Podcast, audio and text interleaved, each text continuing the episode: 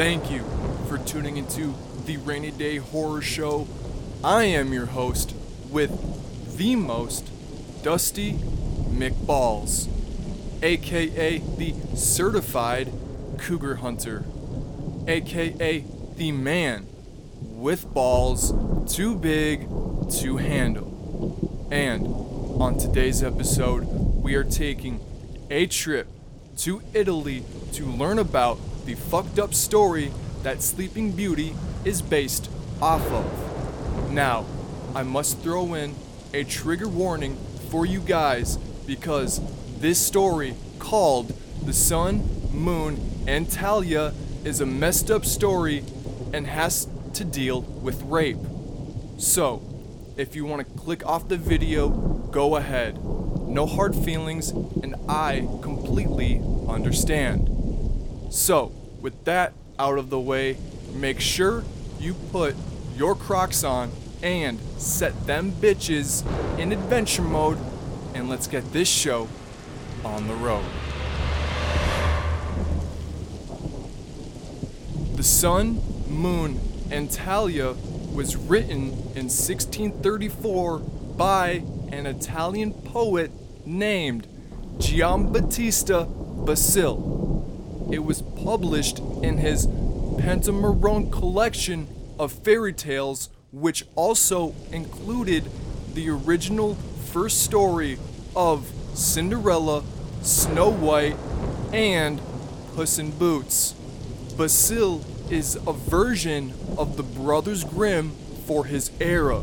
And if you don't know who they are, they are a German version of folklore storytellers. Now, there are several variations of the Sun, Moon, and Talia, but the main premise of the story is that a baby girl named Talia was born from a very powerful ruler. Now, there were these very wise men in this city that the king ruled, and they had a prophecy. The prophecy was that his daughter would die from a flax splinter. So the king, instead of telling his daughter the prophecy of her death and not telling her not to wear anything made of flax or go near anything made of flax, he instead he commanded everyone in his palace to get rid of all the flax and hemp from his palace. When Talia got older, she saw an old woman spinning flax on a spindle. Mesmerized because it's something she's never seen before. Talia goes downstairs and goes out the door to greet the woman. While they are talking, Talia is able to convince the woman to let her stretch the flax, and at that moment, Talia receives a splinter under her fingernail and just drops dead. Instead of burying Talia, the king has her adorned in her most expensive, beautiful outfit and leaves her in one of his palaces in the woods that eventually becomes boarded up and abandoned. And then one day, on a hunting trip, a king from a different kingdom stumbles across this boarded up palace to retrieve his falcon that has flown in through a window. So the king walks up to the door and knocks and yells, trying to get the attention of someone in the palace. But to his surprise, no one answers the door. So he then scales a wall and climbs through the exact window his falcon flew in. Now, up until this point, it's pretty identical to the Disney's version of Sleeping Beauty. But this is the point in the story where it takes a sinister turn. Now, when the king enters the palace, he starts looking around for any sign of life, hoping they saw his falcon. But after wandering around for some time, he finds out that it's abandoned except for a beautiful young woman who he could not wake. So, what he does next, and I'm taking this word for word from the story, is that the king, being on fire with love, carried her to the couch, and having gathered the fruits of love, left her lying there. Then he returned to his own kingdom and, for a long time, entirely forgot the affair. So, basically, to break it down, he carried her to a couch and raped her and then just left her lying there after he took care of his business.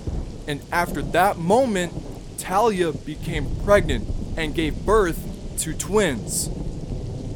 And after the twins were born, these kind fairies took care of them. Now Talia is still asleep through the pregnancy and birth.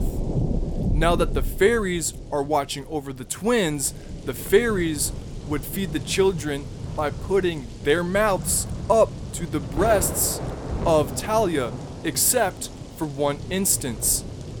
One of the twins start to suck on the finger of Talia's hand that had the splinter in it. And the baby ended up sucking the splinter out. And at that point, Talia woke up from her deep sleep. Now, as the days turn into months and the months turn into years, the king that raped Talia decided to go back and pay her a visit randomly one day. As he packs up his things and traverses through the woods, he again arrives at Talia's palace. This time, though, he finds her awake with the twins she named Sun and Moon. The twins were given this name because Talia had no explanation for their mysterious appearance. So she gave them that name because she also thought the making of the sun and moon was also mysterious. So she thought it was a perfect fit. After the king saw her, he then went and told her the story of how she got pregnant. Instead of being upset or wanting him hung, she ended up falling in love with him and she ultimately became his mistress. And then they basically ended up happily ever after, except for the fact that the king is already married and the queen was becoming suspicious of her husband because when he arrived back at the kingdom, he would say Talia's name and her children's name in his sleep. Fueled by rage, the queen went to the king's secretary and demanded him to tell her everything or he'd be killed. So the king's secretary told the queen everything, and after the story, she then sent people to kidnap the twins to have them killed, cooked, and fed to the king himself. So, one night, the king and queen are eating dinner, and the queen keeps saying, You're eating your own. And his response, I know very well I'm eating my own because you brought nothing into this house. Next, the queen kidnaps Talia to confront her, saying, Are you the whore who's been enjoying my husband? Get ready to be welcomed to hell because soon you'll be going there. The queen then prepares a fire in the middle of a courtyard to burn Talia. Despite Talia desperately exposing what happened and that she had no part in the king's process of taking advantage of her, the queen ignored her. Thinking quickly, Talia decided to stall for time. She asked the queen if she could strip naked before being thrown into the fire. The queen said yes, and as Talia is stripping down, she starts to scream as loud as she can to get someone's attention. And luckily, someone did hear her the king. As the king hears Talia screaming, he comes bursting into the courtyard and eventually finds out what's going on. After he found out everything, he had the queen, who was destined to die whether she found out or not, and his secretary killed.